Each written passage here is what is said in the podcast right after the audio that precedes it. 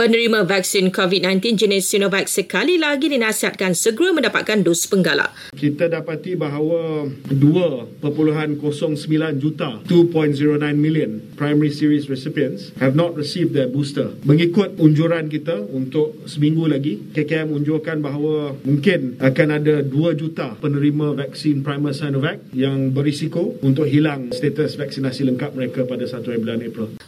Menteri Kesihatan Kari Jamaluddin untuk memaklumkan penerima Sinovac perlu mendapatkan dos penggalak jika mahu memasuki Singapura. Singapore uh, also considers fully vaccinated for Sinovac to be three doses. So if you want to enjoy your trip to Singapore, uh, no quarantine, then uh, you know what to do.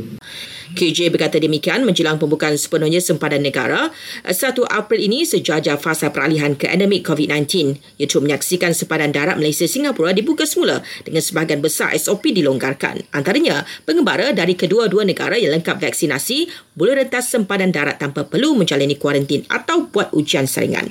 Dalam satu lagi perkembangan, berikut pengumuman Kari Jamaluddin mengenai penguatkuasaan SOP Bazar Ramadan nanti. Untuk penguatkuasaan, KKM masih lagi menurunkan kuasa kepada agensi-agensi tertentu. Tapi kali ini kita lebih kepada teguran lah, ya, lebih kepada teguran kepada mereka yang tidak mematuhi SOP.